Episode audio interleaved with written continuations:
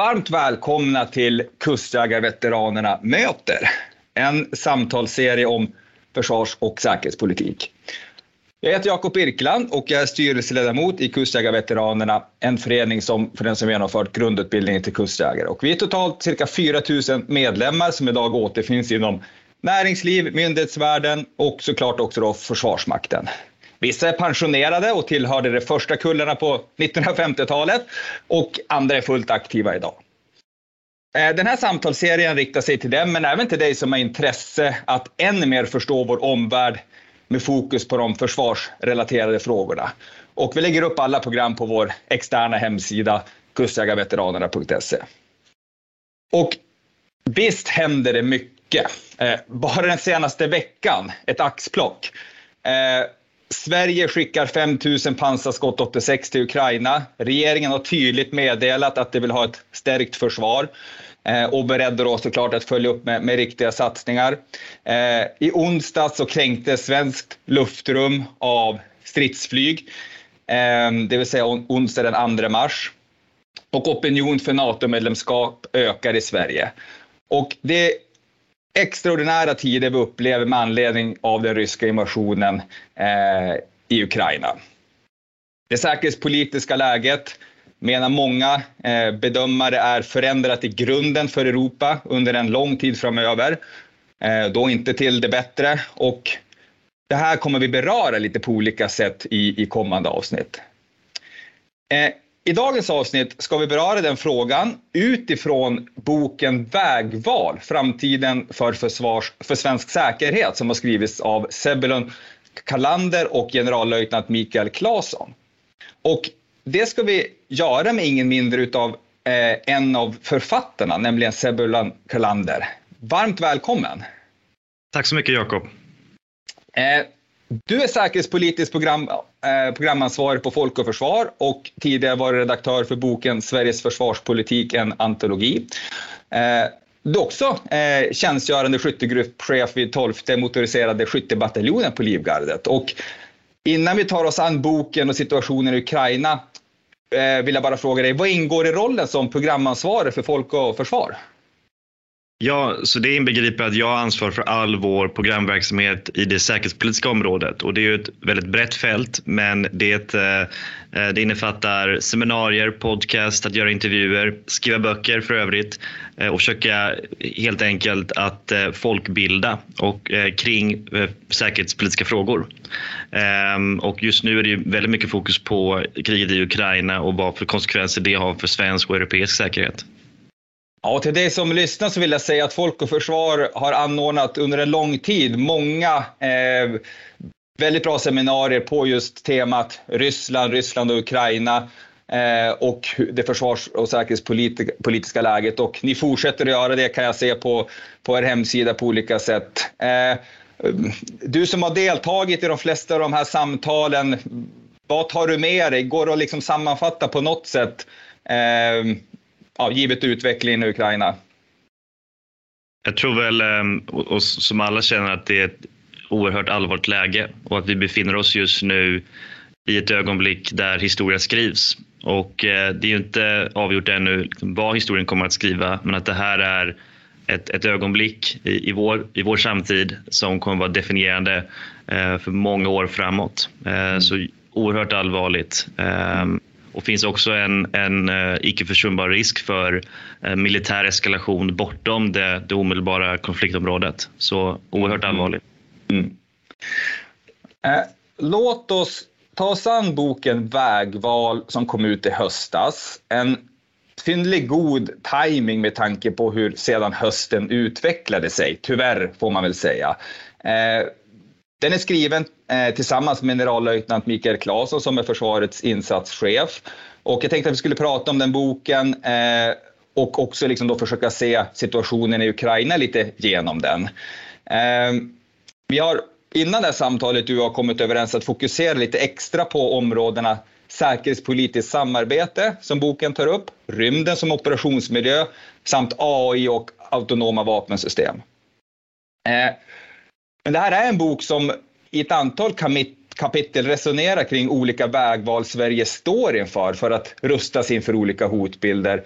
Eh, och jag kan sannerligen rekommendera den för läsning om du är intresserad av eh, en djupare förståelse av, av den komplex, komplexitet som försvars och säkerhetspolitik eh, eh, innebär idag, eh, 2022. Men om boken, eh, Seblan Kalander, om vi tar det från början. Hur kom ni på idén att den här boken behövdes? Så du nämnde ju tidigare att jag var redaktör för den här antologin om svensk försvarspolitik och eh, Mikael Claesson var en av eh, författarna i den antologin. Han skrev om Försvarsmakten och var Försvarsmakten befinner sig idag.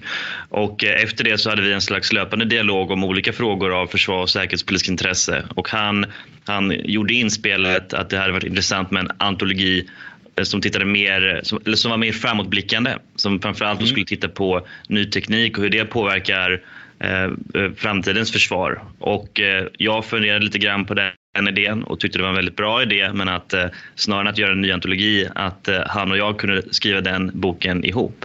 Och med lite övertalning så gick han med på det och så började vi skriva den här boken helt enkelt. Och det, det gick väldigt fort faktiskt och det var väldigt kul och lärorikt.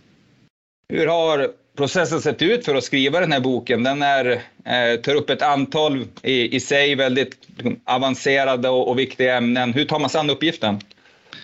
Vi startade med att eh, identifiera vad, vilka slags vägval vi skulle vilja lyfta fram i boken och eh, sen då eh, på enklaste sätt så gjorde vi en uppdelning vem som skulle skriva första utkasten av vilka kapitel och så satte vi igång och sen eh, eh, under en tid liksom, vi hade Eh, liksom framförallt jag då, men Mikael hade ju liksom lite, lite ledig tid då han kunde skriva boken.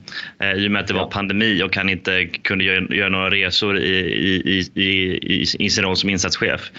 Och så bollade vi våra kapitel fram och tillbaka, tog även in input från folk i våra respektive nätverk. Mm. Och så, så, så så, så, skrev vi boken helt enkelt och det låter ju enkelt i efterhand men det, var, uh, det är alltid ett uh, utmanande projekt att skriva en mm. bok och uh, lär sig väldigt mycket eh, under den resan. Mm.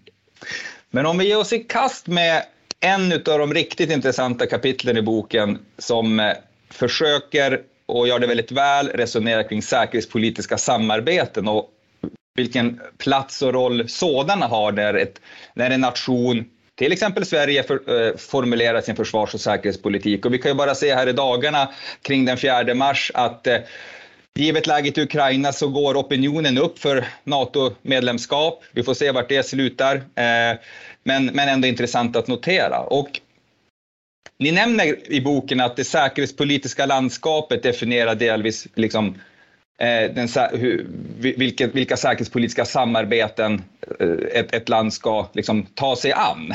Eh, men vad, vad definierar ett gott säkerhetspolitiskt samarbete idag, tycker du, eller ni? Det är en väldigt bra fråga och det finns väldigt många olika sätt man kan titta på en sån fråga. Tittar man rent, rent generellt och eh, för en stat, alltså inte liksom exklusivt för Sverige, så mm. kan ett samarbete kan vara intressant om det är en, en allians och man har ömsesidiga försvarsgarantier. Det är såklart någonting som skulle kunna uppfattas som gott eh, och som eh, tjänar ens eh, säkerhetspolitiska intressen.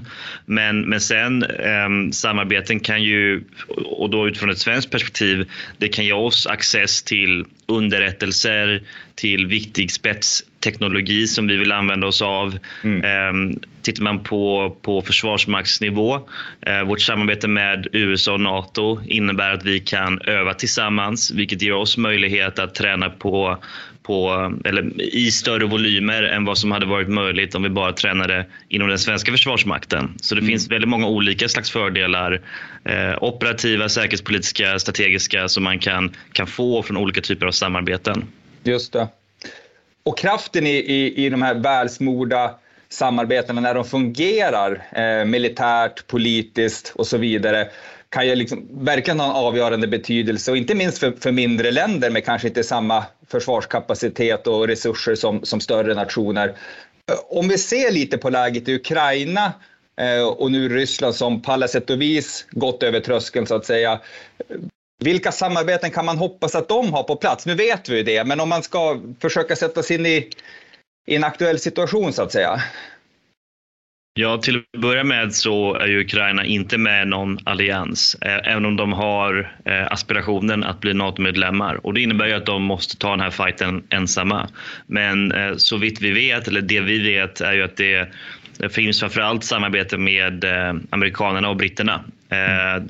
Och, och, och, äh, även vi har ju haft äh, utbildningsinsatser i Ukraina och utbildat eh, äh, delar av deras försvarsmakt. men det vi ser just nu det är ju framförallt att det är väl två slags spår man kan prata om ehm, på militär nivå. Dels är det att det sker i realtid att USA och Storbritannien delar underrättelser med den ukrainska försvarsmakten och sen också att det, det, det förekommer leveranser av försvarsmateriel eh, och eh, där då Sverige då bland annat eh, har skickat, eller ska skicka 5000 pansarskott. Och det är väl inom de två spåren som man kan föreställa sig att, att det här också kommer fortsätta. Sen mm. finns det ju en, en önskan från Ukraina att få ökat stöd, men, men det är ju, går man längre än så, jag skulle inte utesluta det, men, men det är ju betydligt svårare.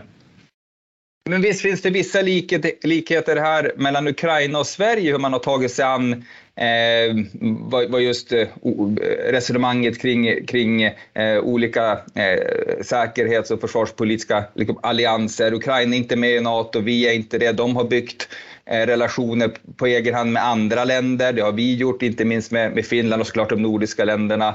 Ehm, ganska likt Sveriges analys, låter det som jag skulle inte gå för långt i jämförelse mellan eh, ukrainsk och svensk försvarspolitik eftersom vi har så pass olika lägen, olika historik. Att Sverige har ju väldigt länge haft ett, eh, ett eh, djupt samarbete med både USA och NATO under kalla kriget som vi numera känner till men, men även efter murens fall och, och haft det ett, ett bra tag. Och, eh, vi, har ju, vi, är ju sedan 2014 en Enhanced Opportunity Partner till NATO vi har ett eh, såväl bilateralt som trilateralt avtal med USA och det trilaterala är mellan Sverige, Finland och USA.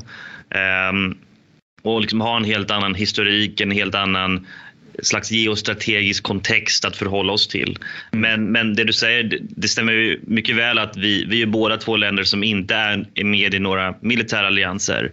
Eh, och det innebär att vi inte kan ta för givet att någon kommer att försvara oss om det värsta skulle hända och vi befinner oss i krig. Mm. Och vi måste ju ha det som en slags utgångspunkt eh, när vi formulerar vår försvarspolitik. Mm. Ni lyfter i kapitlet upp eh, särskilt upp USA som, är, som såklart stor och viktig aktör i en, en multipolär värld. Den transatlantiska länken har ju liksom tjänat Europa väl sedan andra, världskrig, andra världskriget. Eh, och du nämner USA nu som, som en, eh, en, en, en, eh, ett eh, viktigt återkommande nation i de här frågorna. Hur, hur mår den här länken idag egentligen, den transatlantiska länken skulle du säga? Jag skulle säga att just nu mår den bra och eh, det är någonting som har skiftat rätt fort. Att när vi la sista handen på boken så var det precis efter evakueringen från Kabul, precis efter det här AUKUS-samarbetet mellan USA, Storbritannien, Australien offentliggjordes vilket, gjorde, eh, vilket orsakade en slags diplomatisk kris i relationen mellan USA och Frankrike.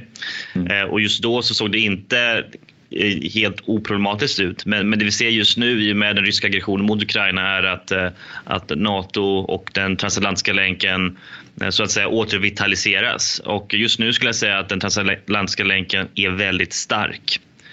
Eh, och eh, är starkare än, än vad det varit på, på väldigt länge. Så man kan nästan säga att det, det Putin hoppades eh, skulle ske, eh, ett försvagat eh, NATO med inre, inre, inre polemik och ett försvagat EU, det har fått lite motsatt effekt eh, med, med hans intåg i, i Ukraina. Absolut. Och eh, vi ser nu att eh, det har ju drivit på, spett på en, en NATO-debatt i Sverige och Finland som vi annars inte hade sett. Och eh, i, när det här väl är över så tror jag att en av de största slags konsekvenserna av det här aggressionskriget det är ju egentligen då omställningen i tysk försvars och Ja beskedet från den tyske förbundskanslern Olof, Olof Scholz att, eh, att det tyska Bundeswehr kommer få ett engångsbelopp på 100 miljarder euro och att man inom kort, inom ett par år, kommer ha en, ett, ett, ett försvarsanslag som överstiger 2% av BNP. Och det är ett oerhört skifte och jag tror att det innebär att Tyskland kommer ta ett mycket större militärt ansvar i östra och nordliga, eh, de, de östra och nordliga områdena i Natos operationsområden, vilket då inbegriper även Sveriges närområde. Eh, och jag tror framförallt att Tyskland kommer att prioritera att skala upp sin, eh, sin armé. För det är där som man ser brister just nu när det kommer till kollektivt försvar och det kommer göra Tyskland till en mycket mer intressant och viktig försvarspolitisk partner för Sverige. Så jag, jag, jag håller verkligen med om att, att, att eh, Putins aggressionskrig har haft helt andra effekter än vad jag misstänker att eh, han trodde det skulle få. Ja, just det. Mm. Och det går ju, vi har redan varit inne på NATO, det, det, kommer man ju väldigt snabbt in på när man pratar om den transatlantiska länken. Eh, jag, jag har på det att det är också att resonera kring att NATO som organisation och försvarsallians mår bra, om man kan uttrycka sig i de termerna, eh, i mars 2022.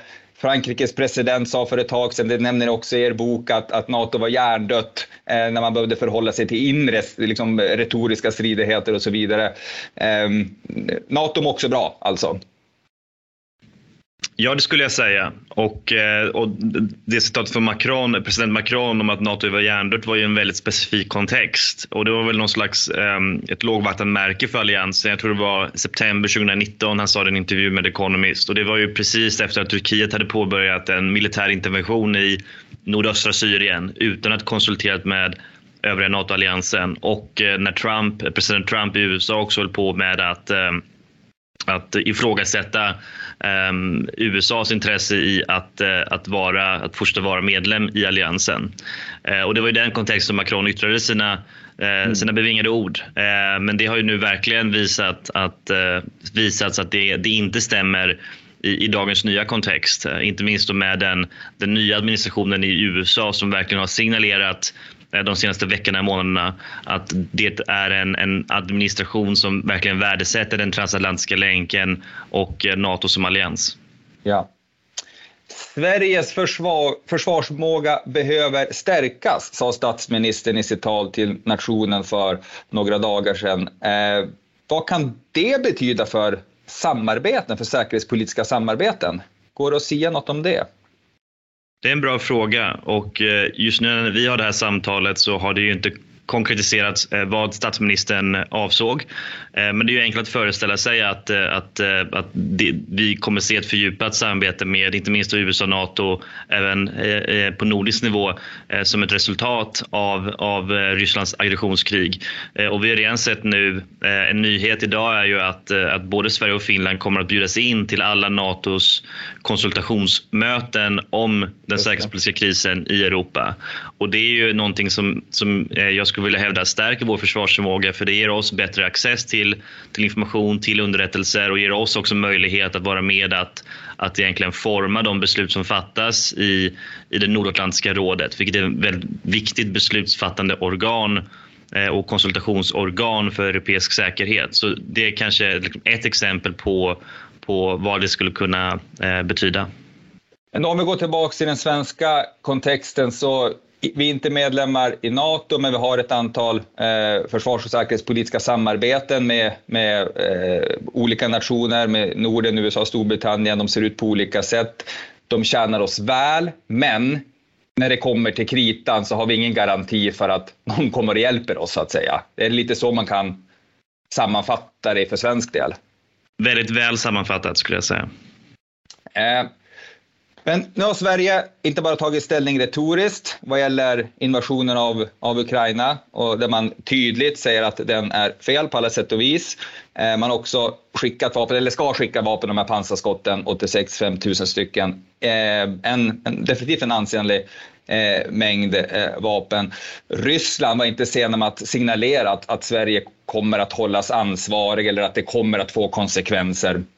Eh, om det var kanske de orden man, man använde. Vilka frågor kring samarbete aktualiserar ett, ett, ett sånt här hot som kommer så direkt? Vi kan se nu att opinionen för NATO-medlemskap går upp. Är det, är det rätt att ha den här diskussionen nu, sett från sidan? Är det, försäkringar brukar man ju teckna innan det börjar brinna. Hur, hur kan man resonera kring det där på ett klokt sätt? Ja, och där finns det ju kloka personer som eh, befinner sig på, på två olika sidor. Dels de som anser att det här är rätt tillfälle att, eh, att söka om ett eh, NATO-medlemskap. Och sen finns det de som antingen anser att vi inte ska göra det eller som annars anser att vi kanske kan överväga det men att vi får göra det efter att den här omedelbara säkerhetspolitiska krisen är över. Och det är ju väldigt svårbedömt. Och som du säger att man vill ju helst eh, teckna en försäkring, för att använda den metaforen, eh, innan det bryter ut en, en brand. Ehm, så det är, det är liksom väldigt svåra avvägningar som mm. vår politiska ledning måste göra. Ehm, mm. Men, men som jag tolkar det från när jag lyssnar på, på statsministern, på ledaren för oppositionen, det är att man ändå försöker ta hänsyn till det nationella intresset och försöker navigera i den här säkerhetspolitiska krisen så gott, eh, så gott som det går. Vi eh, lämnar eh, diskussionen om försvars och säkerhetspolitiska samarbeten. Det finns hur mycket mer som helst att, att säga om det och det, det, är möjligt att vi får anledning att återkomma till det i olika sätt i, den här, eh, i det här programmet längre fram. Men vi fokuserar på ett annat spännande kapitel i boken, nämligen den om rymden som operationsmiljö.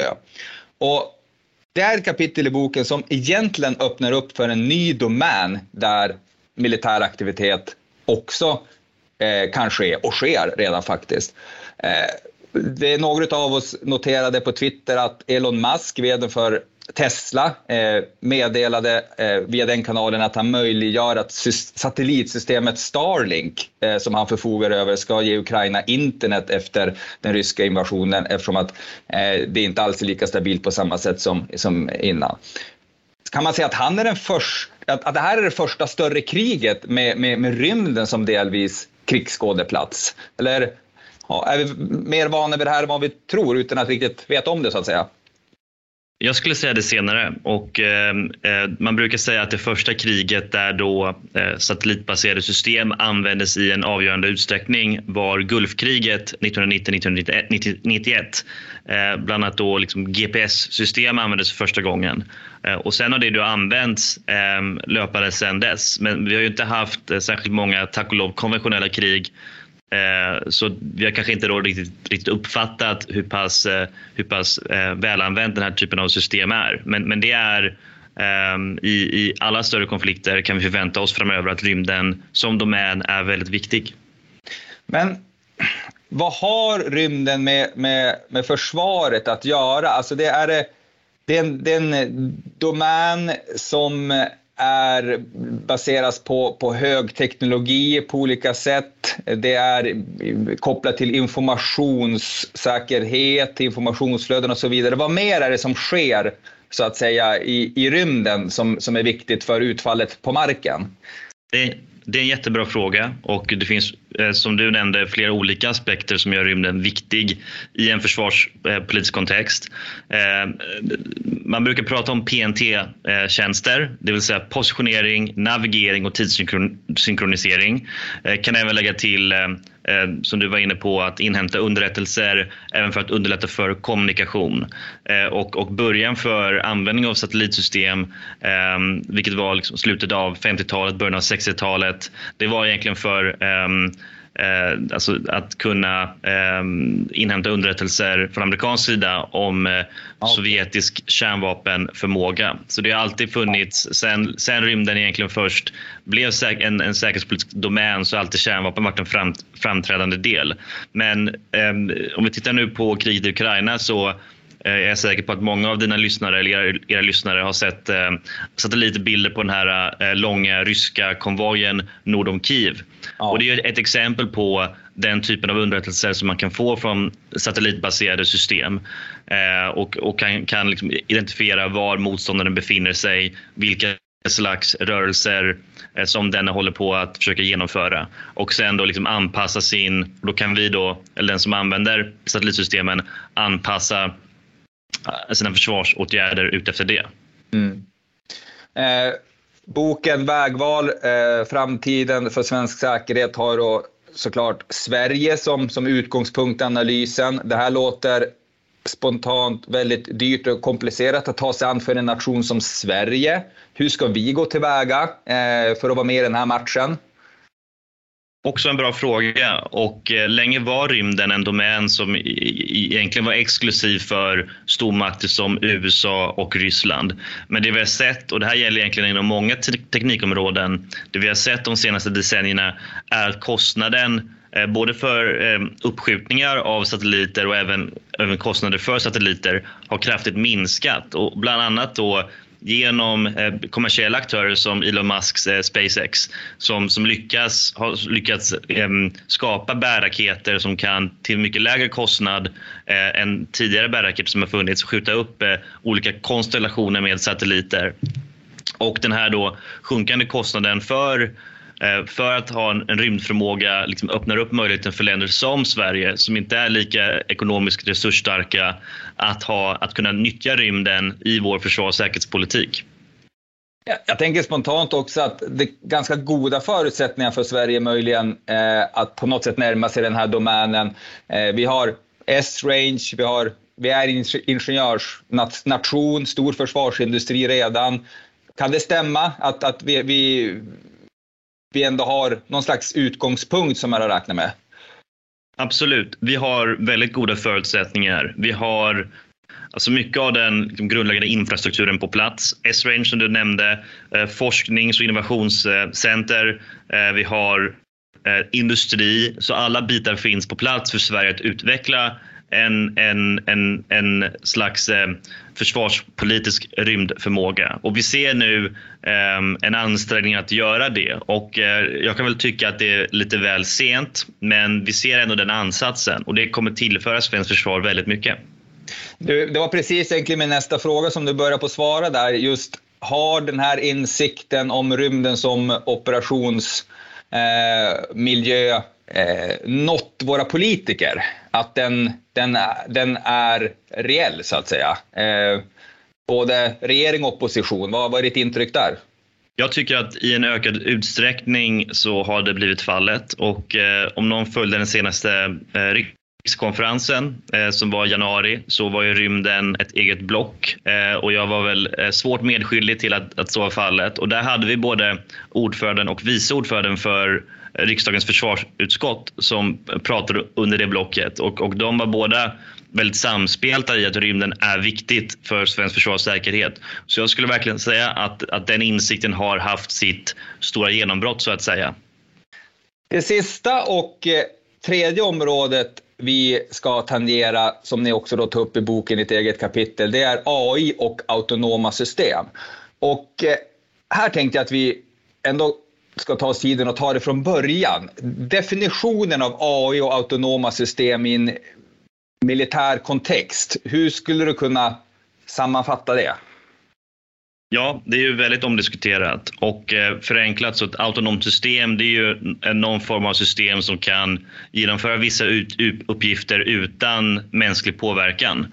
Eh, och AI det är ju då ehm, alltså teknik som eh, något, för, något förenklat uppvisar alltså, eh, vad vi skulle kalla för liksom, mänskliga kognitiva funktioner.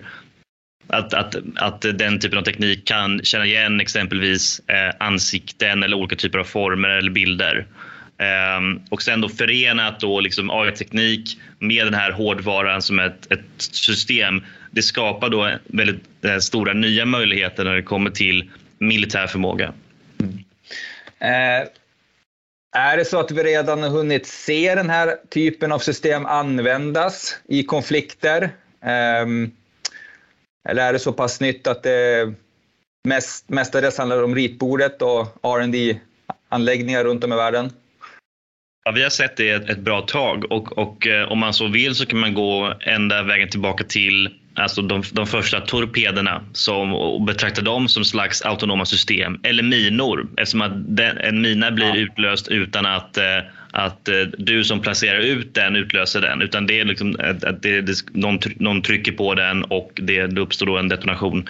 Eh, men, men det vi ser då med, i, i modern tappning med användning av AI-teknik det är exempelvis luftvärnssystem och era lyssnare har kanske har kanske sett bilder eller liksom filmer från det israeliska Iron Dome-systemet. Och det är ju då ett, ett vapensystem som använder sig av AI-teknik. Eh, och att, att vi ser den här typen av teknik eh, appliceras i en, en luftvärnskontext, det är ju för att eh, men i fallet med Israel så eh, måste de kunna hantera eh, Eh, flera projektiler som, som är avfyrade mot eh, befolkningsområden. De måste hantera det väldigt eh, snabbt och det, och det är väldigt många. Eh, och, och, och man, man, man, eh, människan är kanske otillräcklig i en sån situation att hantera all den typen av projektiler på samma gång. Och då har man då eh, ett, ett, ett sensorsystem baserat på AI-teknik som har har målprofiler eh, förhandsprogrammerade och sen, sen kan matcha det när, när, det, när, system, när sensorn eh, identifierar någonting eh, som är inkommande. Och då, och, och då leder det sen till en vapeninsats och sen blir då den projektilen förhoppningsvis då eh, utslagen. Och det är ett mm. exempel på där man satt, sett en, en snabb introduktion av AI-teknik och vi ser det också i andra typer av system. Eh, ni har kanske liksom hört talas om patrullrobotar som används i Nagorno-Karabach mm. bland annat. Mm. Och det är att man, man liksom kombinerar AI-teknik med en, en drönare helt enkelt och man skickar upp den inom ett definierat geografiskt område eh, och sen då så patrullerar den runt där eh, och, och eh, eh, liksom söker efter emitteringar från radarsystem. Mm. Sen när sånt identifieras så angriper eh, drönarsystemet och, och slår ut det radarsystemet. Och det är också liksom en kombination av AI-teknik och vi ser det eh, introduceras väldigt brett. Men det är ju inte bara heller liksom i vapensystem som man använder AI-teknik, men mycket också för som ledningsstöd att kunna bearbeta stora mängder data eh, på en och samma gång. är också ett område där det finns stort intresse att använda AI-teknik.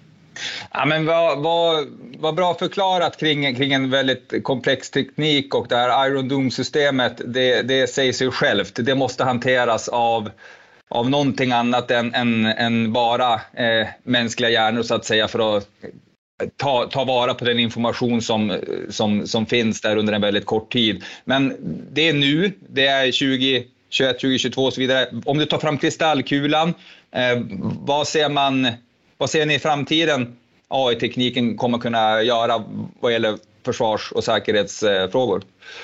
Ett, ett spännande utvecklings och forskningsområde är ett koncept som kallas för Loyal Wingman och det är att man har då ett, ett vanligt bemannat stridsflyg som sen då kan eh, kompletteras med flera obemannade stridsflyg eller, eller UAS-system som då ehm, det här bemannade stridsflyget kan kontrollera och, ge, och ge, eh, delegera uppgifter och så får de lösa det och då kan man kanske ta större risker.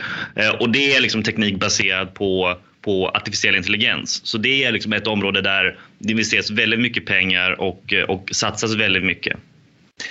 Eh, varje eh, soldat, varje nation som går in i krig eh, måste på olika nivåer eh, närma sig de etiska frågorna kring vad man utsätter sig själv för, sitt land för och så vidare. Eh, AI-tekniken är teknik som väldigt mycket kliver in på eh, individens, människans beslutsfattande eh, liksom domän och förmåga. Eh, vilka, är det några problem med det, eh, som du ser det? Ja, det är ju väldigt omdiskuterat och den här debatten brukar liksom föras inom, eh, inom ramen för vad som kallas för mänsklig kontroll eller meningsfull mänsklig kontroll. Och att, att liksom enligt, eh, enligt internationell rätt så eh, kräver all, vap all vapenteknik som vi använder att det finns meningsfull mänsklig kontroll när det tillämpas. Och det, och, och det, och det är omdebatterat liksom vad man ska eh, placera i det begreppet men det innebär att att, att, när man fattar beslut om att använda en vapeninsats att någon person kan hållas ansvarig för utfallet. Och där är då en, en del problematik kring AI och just kopplat till etik och moral. Att, eh, att om vi då har ett, eh, som jag beskrev, en patrullrobot som vi skickar iväg eh, och som sen då på något sätt bekämpar civil infrastruktur eller mm. liksom civila människor. Mm. Och, vem hålls då ansvarig? Är det eh, operatören som skickar iväg drönarsystemet? Är det liksom dennes militära befälhavare? Eller är det den personen som har programmerat systemet? Så att liksom en, en väldigt stor omdebatterad fråga är just det här kring ansvar. Att vem bär ansvaret om ett vapensystem baserat på AI-teknik begår vad vi i andra fall skulle kalla för krigsbrott? Och, är det här... Ja, förlåt. Yes. Och mycket som alla liksom kustjägare bekanta med, liksom krigets lagar, distinktions och proportionalitetsprincipen. Om vi kan lita på att, att vapensystem baserade på AI-teknik, det vill säga inte, inte människor, att, att det kan liksom fatta beslut eh, som liksom fullföljer då liksom våra åtaganden eh, som nation i enlighet med krigets lagar. För att, vara, för att vara rustade för den här typen av frågeställningar i takt med att teknikutvecklingen liksom tar nya språng. Vart ska den här diskussionen föras? Är det inom akademi, är det inom Försvarsmakten, är det inom politiken? Eh, kanske på alla tre ställen. Hur, hur tar vi oss an den här diskussionen på ett konstruktivt sätt?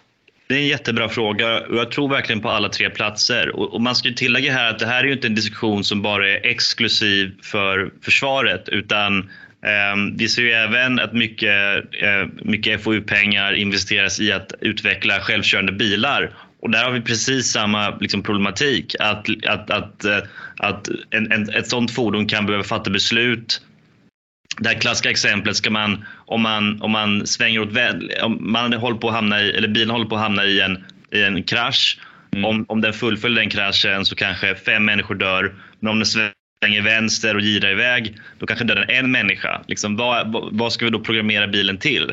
Det är mm. enorma moraliska etiska dilemman eh, och, och som man inte vill bara lämna till någon anonym programmerare eller ingenjör. Mm. Så där tror jag det är väldigt viktigt att det finns en offentlig debatt. Och jag tror också att Försvarsmakten kommer att känna sig betydligt tryggare med att använda den här typen av system om man känner att man har uppbackning från det, det politiska eh, perspektivet men också det folkliga perspektivet. Och jag tror också att, att äh, även militära operatörer själva vill ju använda vapensystem som liksom fullfölja alla kriterier i enlighet med, i enlighet med folkrätten.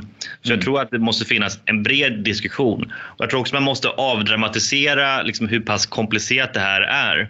Min mm. erfarenhet är att vissa, eller att många personer är rätt obenägna att diskutera ny teknik, exempelvis då AI och autonoma system för att det uppfattas som svårt eller abstrakt. Men mm. egentligen så, så, så, skulle jag säga att det inte är det utan liksom grundprinciperna är enkla att förstå och jag tror att alla kan och bör engagera sig i den här diskussionen? Eh, vi ser situationen i Ukraina utveckla sig. Vi följer den nu minut för minut. Den här frågan, AI autonoma system, har du om du lägger på det rastret på, på situationen och utvecklingen i Ukraina, vad ser du då om något? Um, inte så mycket faktiskt. Um, och det är lite fortfarande så krigets dimmor. Uh, så vi får väl evaluera det i efterhand. Men just nu har vi inte sett, uh, vilket har förvånat mig, att det har inte varit särskilt mycket användning av ny teknik. Exempelvis då UAS-system överhuvudtaget. Um, men mm. vi, vi, kan konstatera att liksom i framtidens krigföring så blir det Um, liksom för att vara relevant på framtidens slagfält så, så, ställs det krav på att ha den här typen av teknik för att kunna liksom, hantera situationer väldigt snabbt. Exempelvis då att vi får, ah, liksom, våra eh, potentiella motståndare utvecklar eh, långräckviddiga vapensystem, hypersoniska vapen som kan färdas i väldigt eh, snabba hastigheter. Och det ställer då nya krav på vårt luftvärnssystem. Eh, och att vi måste kunna liksom detektera och hantera det väldigt fort. Ibland fortare än vad, vad en, en människa rent kognitivt klarar av. Eh, och det, leder oss, eller det ställer krav på oss för att vara relevanta i framtidens operationsmiljö att, att vi har den här typen av teknik. Tusen tack eh, Seblan Kalander från Folk och Försvar, där du är programansvarig för att du kom till oss Kustjägarveteranerna möter och berättade om tre intressanta kapitel i er bok eh, Vägval framtiden för svensk säkerhet. Eh, slutligen, jag vill bara understryka att det här är en bok som behövs. Timingen kunde inte varit bättre. Den finns där man hittar böcker för att säga på, på internet och så vidare. Eh, så stort tack för att du medverkar i den här eh, samtalsserien. Tack så mycket Jakob, jättetrevligt.